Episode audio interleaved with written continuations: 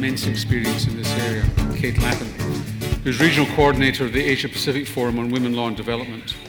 That's a network of over 200 women's organize, rights organizations in 26 countries in our region. And Kate has spent 20 years working in this area, prom- promoting human rights, including for Amnesty International and a State Equal Opportunity and Human Rights Commission. And has been active in feminist refugee rights and trade union movements. She was actually once an organizer, I hear, in the ABC and spent uh, almost a year of her life on the picket lines of the ABC. So I probably was turned away from the ABC by Kate at some point uh, during one of our many industrial actions. But seriously, um, Kate has enormous authority and experience in this area. She is a member of the United Nations Women's Asia Pacific Civil Society Advisory Committee and on the executive committee of the hum- Women's Human Rights Defenders International Coalition. She's currently and has been for some years based in Thailand, in Chiang Mai. Please welcome Kate Lappin.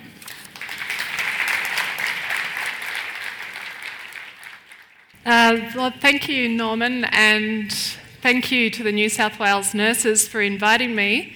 I'm really extremely pleased to be here. I um, have spoken at many different meetings and events around the world at, um, at the UN and at different conferences, but I've actually never been invited to come back to Australia and speak here. So this is the first time, um, and I'm really happy to be here. Um, particularly given that I'm originally from Melbourne, but I really wouldn't like to go back during winter, since I'm from living in Thailand. So, really happy to be here in the lovely winter days of Sydney. Um, I'm going to be talking to you about the movements in the Asia Pacific region, feminist movements, that really are organising to strengthen their power, their collective power, to challenge particularly globalisation. I wanted to tell you a little bit about APWLD before I, before I really go into some of the information about the region. And um, we, as Norman mentioned, we're a, a, network of more than 200 women's rights organisations, and we really we call ourselves feminist. And I would hope maybe by the end of uh, this today, some of you will be, um, well, I'm, I'm sure many of you already identify as feminist, but maybe even more importantly, would recognise how our struggles are bound up together. So I don't want to talk to you about the, the poor situation, particularly of women in the region necessarily. I want to talk about the systems that are driving inequality for women in the region and for us, and that our own struggles are bound up together with those of women throughout the world. And it's not, I'm not talking to you from a position of asking you to think more charitably, but for us to think together about what it is that's, that you're challenging and that women around the region need to challenge. Um, so let me first say that APWLD, our members have been working for a number of years to think about those systems that are driving inequality and have identified a nexus of three global structures that work with patriarchy to drive inequality, and that is globalization, militarism, and fundamentalisms. And together work with patriarchy to create a system of exploitation that particularly relies on inequality to prosper. And I want you to think about what, if, if part of our work is to challenge patriarchy, what would it be to be the opposite of patriarchy? I'm going to come back to that at the end, but I want you to have a think about what would you say is the opposite of patriarchy? I'm going to talk to you a bit more today about, particularly about globalization in that nexus of globalization, fundamentalism, and militarism, and how that's tied up, particularly with patriarchy, to create the global injustice that we currently have.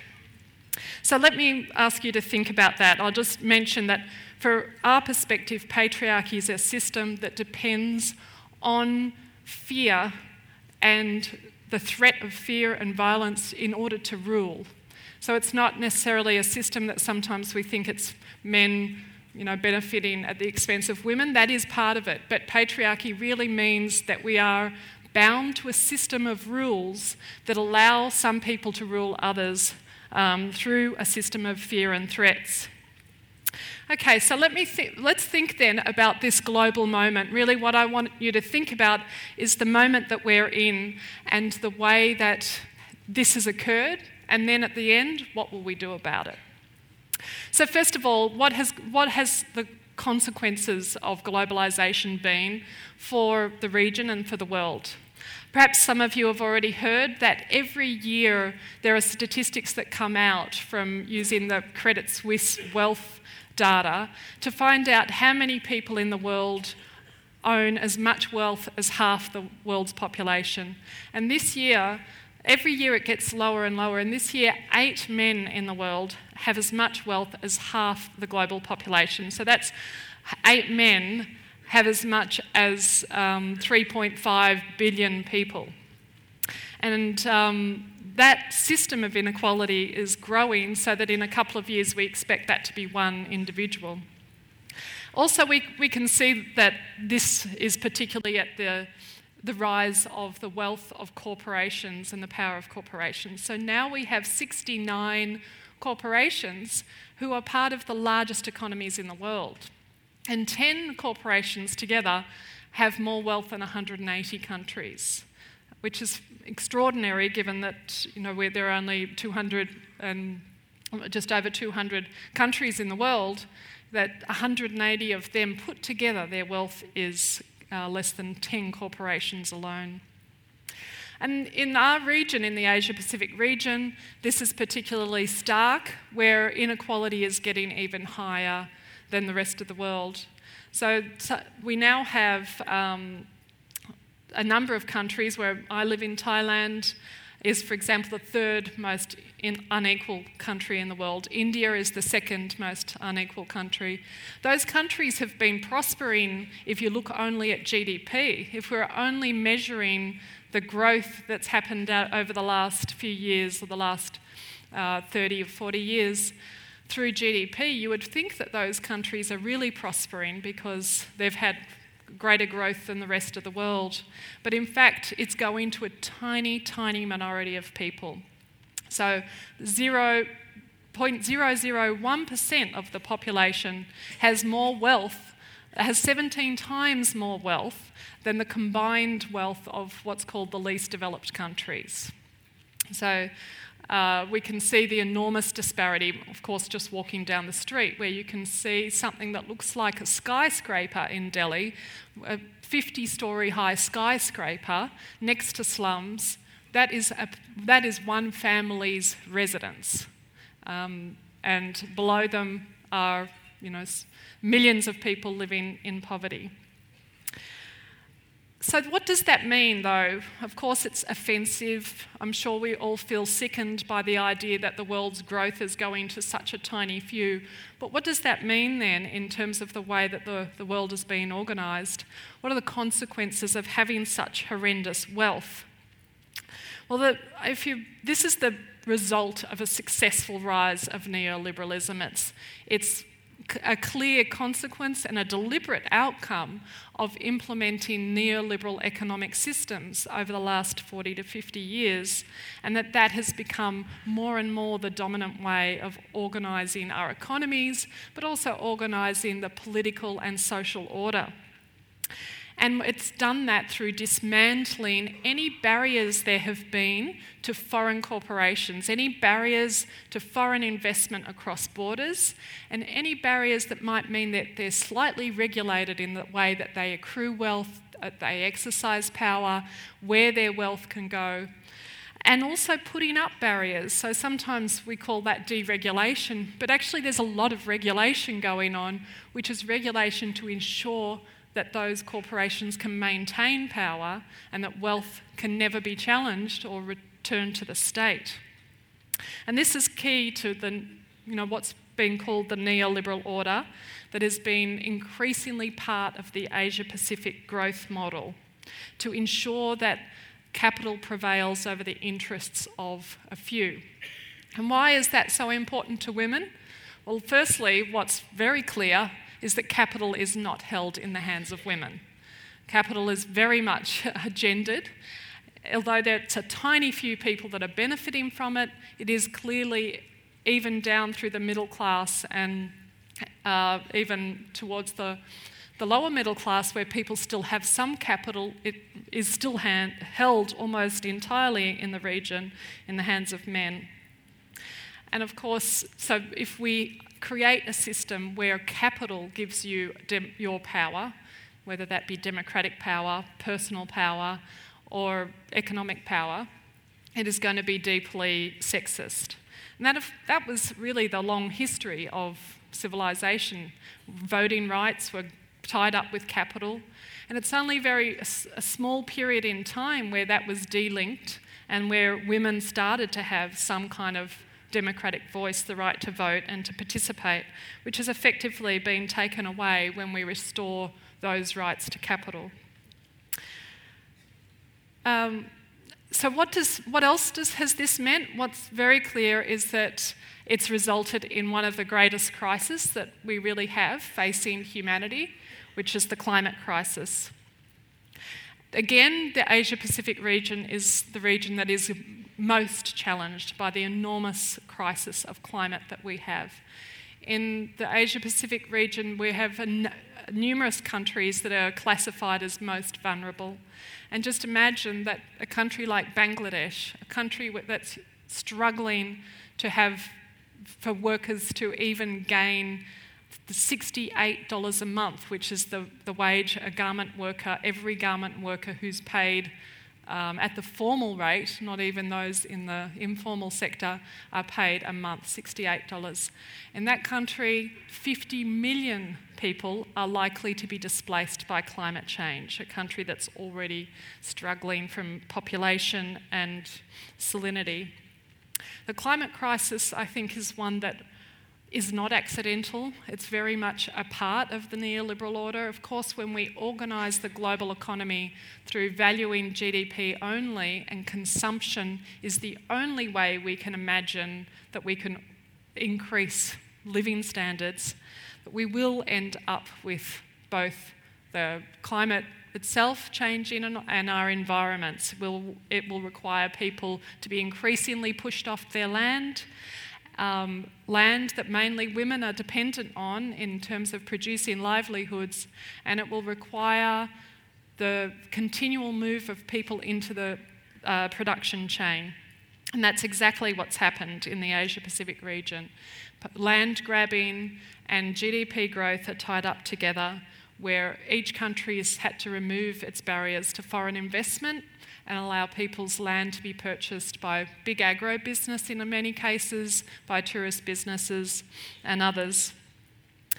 And so, this climate crisis, I think, is both devastating for women. More women are pushed off land or lose their livelihood, but also women, more women die in the Asia Pacific region from a range of reasons, from patriarchal reasons that mean women during crises have to look after children, mean that they're not likely to know how to swim, means that they don't have access to transport, for example. So there's a range of reasons that more women are dying.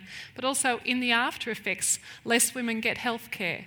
Less women are able to get food during the crisis. More women are trafficked after a response to climate crisis. Um, but the consequences of this wealth accrual are also about democracy, about whether we have any say in the way that countries are ordered. Of course, in the Asia Pacific region, many countries already have a democratic gap. I live you know, in a country that has a military dictatorship for the last few years where it's impossible really to speak publicly about democracy. And many countries are like that. But even where there is a, pro- a proclaimed democracy, there's been a lack of capacity to change the laws, even if you end up electing a, a democratic or pro people government. And we've seen research that shows, that's looked at a country like the US, claiming to be the democratic centre, that shows that, demo- that decisions that the majority of people support cannot be made if they're opposed by private corporations. A study by MIT found that the US cannot be called a democracy anymore, it's effectively a plutocracy rule by the rich, because every public policy they looked at that had been passed through the Congress over a 20 year period would, had made no difference. The public opinion made no difference on the outcome when corporations were lobbying against it. And that is increasingly the case in the Asia Pacific region, even in those countries that have tried to open up to a more democratic governance. And this makes gov- governments indebted to corporations. If government, if corporations and a tiny elite few are the ones with the decisions around capital, countries are actually in debt to those people. It's impossible to govern when they owe those corporations more money than the state actually has in many cases. And this has the consequence of, of ensuring the state can no longer invest in public health, in public education, in infrastructure, and that corporations increasingly get a slice of that public pie. Now, why is that such a critical issue for women's rights? Because, of course, when a family has very little resources and they need to make decisions about who can go to hospital or who can get an education, they direct that both because of their because of a long standing history of, of patriarchy, of believing men are more valuable than women, but also because of basic economics, thinking that, well, our son is going to be more likely to bring in money and be able to support us if we pay for his education. Our daughter will probably cost us in relation to a dowry, so, you know, our own family um, decision has to be based on survival. So, this is increasingly, whilst of course uh, governments might, especially governments like the Australian government, will profess to have a commitment to gender equality. The economic decisions that are driving the region are making that impossible and driving gender inequality. And if we see this, for example, in, our, in Australia itself, we know that there's been a huge change in the way that workers' salary compared to CEOs' salaries um, the ratio between those has, has deepened over the last 40 years. So in 1965, for example, the ratio to a CEO's salary to a worker's was 20 times that of an average worker. Now in Australia, it's 113 times. In the US, it's 345 times. But really, this masks what really happened during that time. Because in 1965, the worker and the CEO were all in one company. We're all employed the same, by the same employer. But uh, neoliberalism has allowed workers to be outsourced, be, to be out of down the value chain, and particularly to be in Asia, women in Asia. So, if we take Walmart as an example, in 1965, Walmart, of course, was producing clothes in the US was very similar here. We had a, a, manufacturing industry at that time. Now those workers are employed in Bangladesh or in other places, and the differential between that CEO's salary and the worker's salary is now something like 22,000 times the difference. And so we can see who benefited from that. Of course, you can buy cheaper clothes now, but who profited from that is the CEO, but also the shareholders and the founders of Walmart. This doesn't even tell us really the biggest differential because it's between the CEO, but the actual owners of those corporations are becoming obscenely wealthy. So, Zara, for example, one of the largest manu- clothes manufacturers who manufactures in Bangladesh, the, the owner or the founder of Zara, his own, his own wealth is 82 million times more than a Bangladeshi garment worker can make in a whole year. And she won't even have that wealth. I mean, if you earn $68 a month and you have to support a family and probably extended family, you don't save anything, you actually go into debt. So, this comparison is assuming that she could save her whole annual salary. But of course, that's impossible. And I wanted to briefly show you this way that, in fact, inequality within countries is growing, as I said, Thailand and India, but inequality between countries is growing even more. We assume that globalization has led to greater growth in those countries, but in fact, particularly in the least developed countries, there's a bigger differential now between us in the developed world and developing countries, particularly for the working class. And that happens through a range of neoliberal rules. So, whilst we think we're giving aid, although I think we know that Australia gives very little aid now under this government, but we think that aid is compensating for the kind of inequality between countries. Far more money is coming out of develop, the developing countries. We are being developed by the developing world rather than the reverse.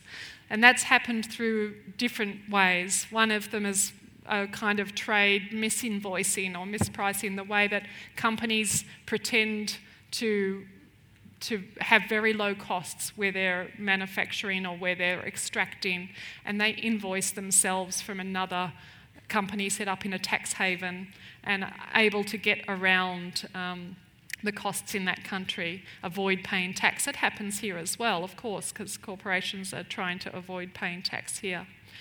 Um, developing countries are in debt to, as I said, what was originally to other countries, but now is in fact in debt to corporations and to the wealthiest. And then there are trade rules. I'm going to go in a little bit more about trade um, in a moment. That all mean together that about $2 trillion is transferred from developing countries to the developed countries every year. Of course, that doesn't go to general people, that's going to the wealthiest, the people that have their foreign investments um, in developing countries. If you have a look around Asia, you can see many Australian companies, mostly extractive companies, but uh, investing in the region and getting extremely wealthy as a result. So we know that wealth does exist. If you looked back at this in the 1960s and the promises, for example, the, at the United Nations about how we would all become prosperous, how we could eradicate poverty, it would have been a ex- very reasonable expectation that that would happen. But in fact, what's happened is that that wealth is increasingly secured and hidden and not used for development um, not used to invest in the kind of areas that people need obviously, health, education, infrastructure, energy, food. So we know that at least $30 trillion, an extraordinary amount that we really can't even imagine um, that amount of wealth existing, is sitting in tax havens, is sitting so that in places where it's not used even in private purposes for productive re- reasons. It's used in investments that could be in the wealth in art, in property, but also in bonds, in, in the most obscene kind of products like catastrophe bonds that we know that now exist, almost betting on whether there'll be a catastrophe in one of the developing countries. And that this is in order to avoid paying tax. It's in order, in order to avoid giving anything back to the countries that, where you extracted profit. And a lot of that, 45% of that money, is from illicit financial flows. So when you get dictatorships, in the way you can corrupt a country and, and skim off money um, into your own private havens, so is from Asia. We've had some extraordinary examples of, of uh, dictatorships being able to become obscenely wealthy by using tax havens. Tax havens that, of course, developed country governments have supported. Even New Zealand is effectively a tax haven. Um, and we know, for, for example, in Asia, that that means a tax revenue loss of something like $34 billion. It has a, uh, Asia has a very low tax to GDP ratio, meaning how much of the, of the of expending in that country is actually used or taken for, in tax and available to the government to spend. So the tax to GDP ratio in Asia is only 14.8%. Australia is actually quite low as well. We're constantly told Australia is a high taxing country, but on a global average it's, it's lower, so that's 27.8. And the OECD, the, the developed country average is 34.2. And really, most analysis suggests that if you want to be able to provide the kind of services that you need for people to prosper, you need at least a, about a one third ratio um, of tax so that you can invest properly, in, particularly in areas like health. But instead, the exact opposite is happening. So we feel that this moment there is I think, I mean, especially if you read the media and you follow what's going on internationally, you feel like people have come to the end of, of tolerance with neoliberalism. We've got potentially new leaderships actually talking about capitalism in, or opposition, not leadership, I should say, but opposition in places like the US and the UK where we know that many people are getting out on the streets and, and saying that, okay, enough is enough.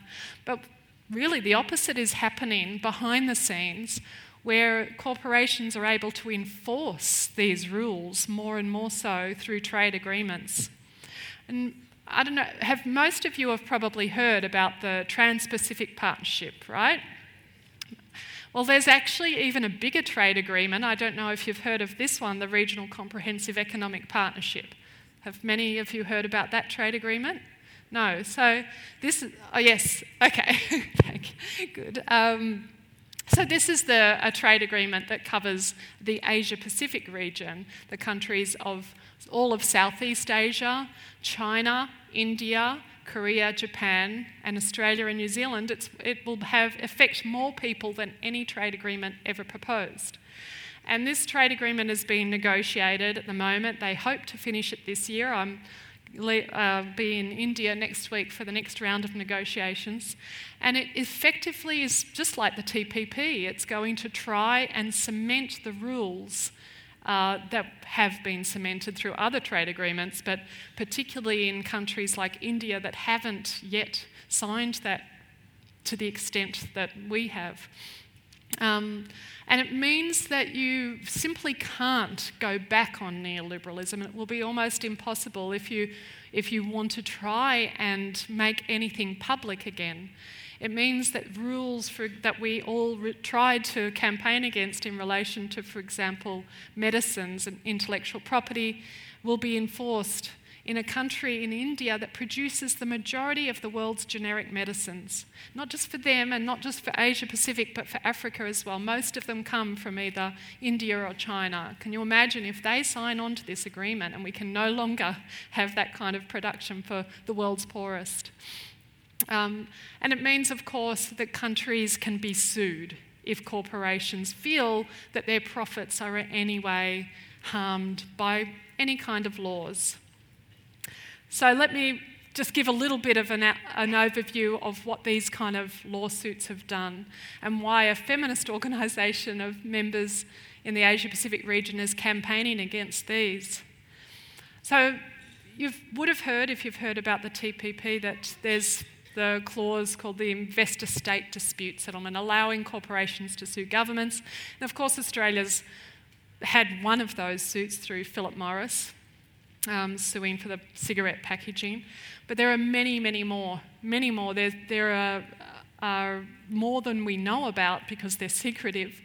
But generally, they're developing countries that are sued. I know that this case with Australia has got a lot of attention, but generally it's developing countries that get sued and they can't defend they don't have the costs to defend themselves. Uruguay was also sued by Philip Morris and it was going to withdraw. Many countries have already refused to put that packaging on because they just can't defend the, the kind of money that Philip Morris has.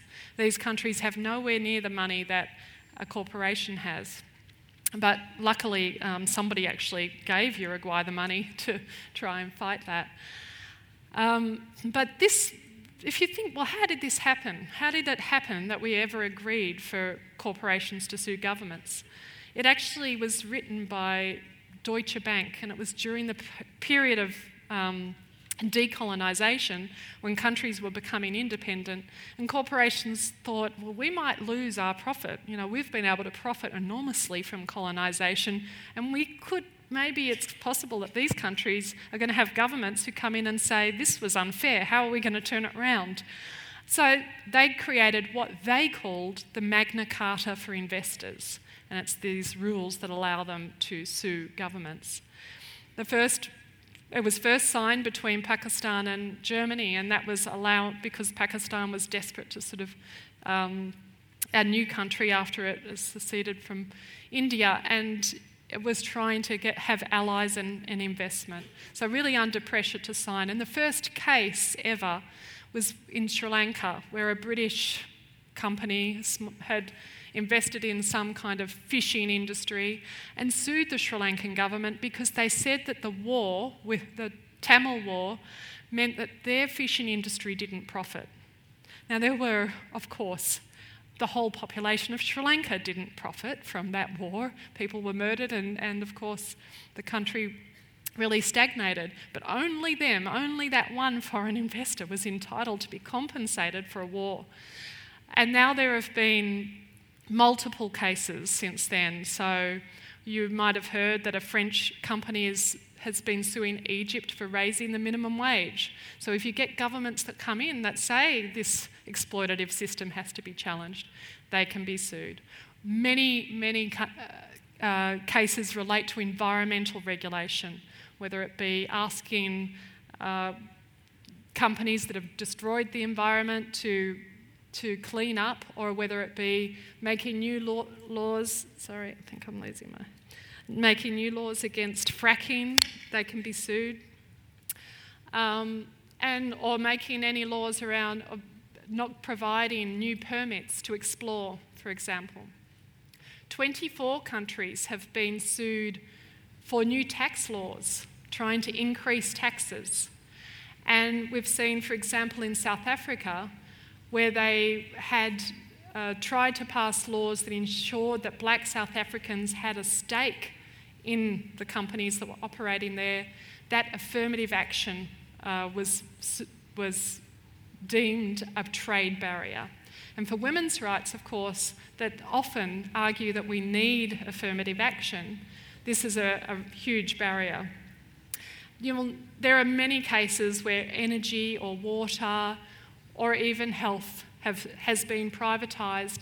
And when new governments realise that that was a mistake, that people are being denied access to water or energy, they then are sued if they try and reverse that. And what does this mean? I mean, if we look at all of this in terms of what it has meant for women, first of all, there has been an increase in some areas in women's participation, that's for sure, in the labour market. But often that's seen as a competitive advantage that women are more like, less likely to join a union, more likely to be compliant, and that's been a, an attraction for investors. But what's actually happened over the last few years as countries move out of uh, low paid work and perhaps become more industrialised, you'll find less women once they actually are starting to pay higher. Um, maybe go into the services industry or, or technology. For example, in India, you'll see in this that in South Asia there's been a, a reversal, that there is now, the, the gender gap has, has uh, broadened. Similarly, in, in East Asia, in China, Korea, Japan, the gender gap has actually broadened uh, rather than, than reversed.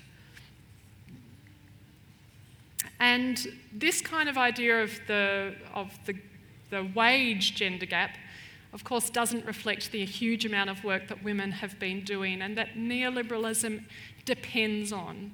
Because if you have a system where you're no longer or you can't, not going, not willing to provide public services for things like health or education, then that work, which is work but not paid for in a wage, falls onto women. So we can see, for example, this is from India, the time use, how much time women are actually working in work that could be, uh, could be paid for. It's possible to have been replaced of course, we're not talking about the sort of emotional work or other work, but work that could um, receive a payment or could be outsourced. The women are actually doing a lot more work. Very little of that is paid. But, and this, this could relate to producing food, collecting water, but, or caring for family members, caring for extended, but often it's also uh, community obligations. And so there's a huge gap in the actual time that women are working. Um, and what does this mean, particularly for the healthcare industry? Well, one of the ways we can think about responding to this situation is actually looking at if we did have an, an investment in public health, it's, an, it's hugely beneficial to women across the region, both because it's an area that could have decent work and also because of the amount of unpaid work that women are doing in health and care and the broader, broader services. So, for example, one study that showed that if you looked at Sweden, the amount of healthcare workers or other uh, childcare workers, elderly care workers, and so forth that are uh, currently employed there on a ratio and extrapolated that to the world, if you said that we were going to be committed both to decent health and also to women's uh, equality, we would need another 663 million healthcare workers around the world, the majority of them in Asia. So the challenge is then to say how to make that decent work, how to make sure governments invest in that, and also to look at the potential of redistribution that that allows for in terms of unpaid work. I'm just quickly now wanted to move to so, how do we get this? There's a lot of things that could obviously be improved. How can we move away from the neoliberal system?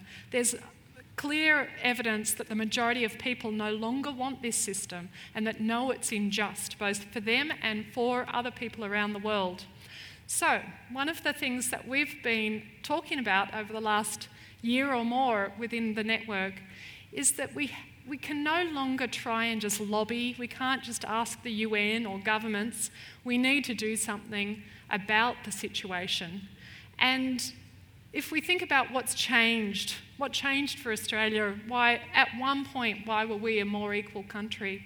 We know that it wasn't through the graciousness of people that who had power at the time or who had money. It was through a struggle.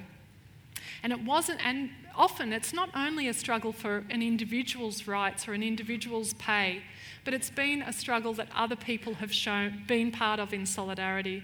So we've started mapping out what are the kind of solidarity actions that have happened around the world. And I'll tell you that I, in doing this, I feel a little bit, you know, patriotic because a lot of them are actually Australian. If you look at solidarity strikes that have happened around the world. I'm just going to show you a few. We've actually looked at um, a whole range. So that there, when solidarity strikes have happened, they've often led to systemic change. For example, this one in South Korea, a few women in a wig manufacturing um, bravely went on strike when people were going to prison for, for doing that, but it ended up leading to the, the downfall of a military dictatorship. If we look at uh, in some strikes that have really challenged privatisation, this is quite a famous one in Bolivia, where the whole community went on strike to oppose water privatisation. Here in Australia, there's been a number where the, the maritime workers have gone on strike in solidarity, not at all for their own interests, but one, for example, was to support Indonesia's independence at a time where the White Australia policy meant most people really didn't see themselves in solidarity with Indonesians, but they refused to load Dutch ships until um, they pulled out of Indonesia. And they did the same thing for the Vietnam War. They said that we will not load ships that are taking military equipment and other equipment to, to Vietnam to oppose, to, to participate in the Vietnam War.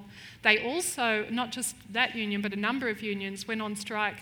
Perhaps some of you might have remember the Fairlea Five, five women that went to prison for protesting against the Vietnam War, and then the union movement went, a number went on strike in order to get them out of prison.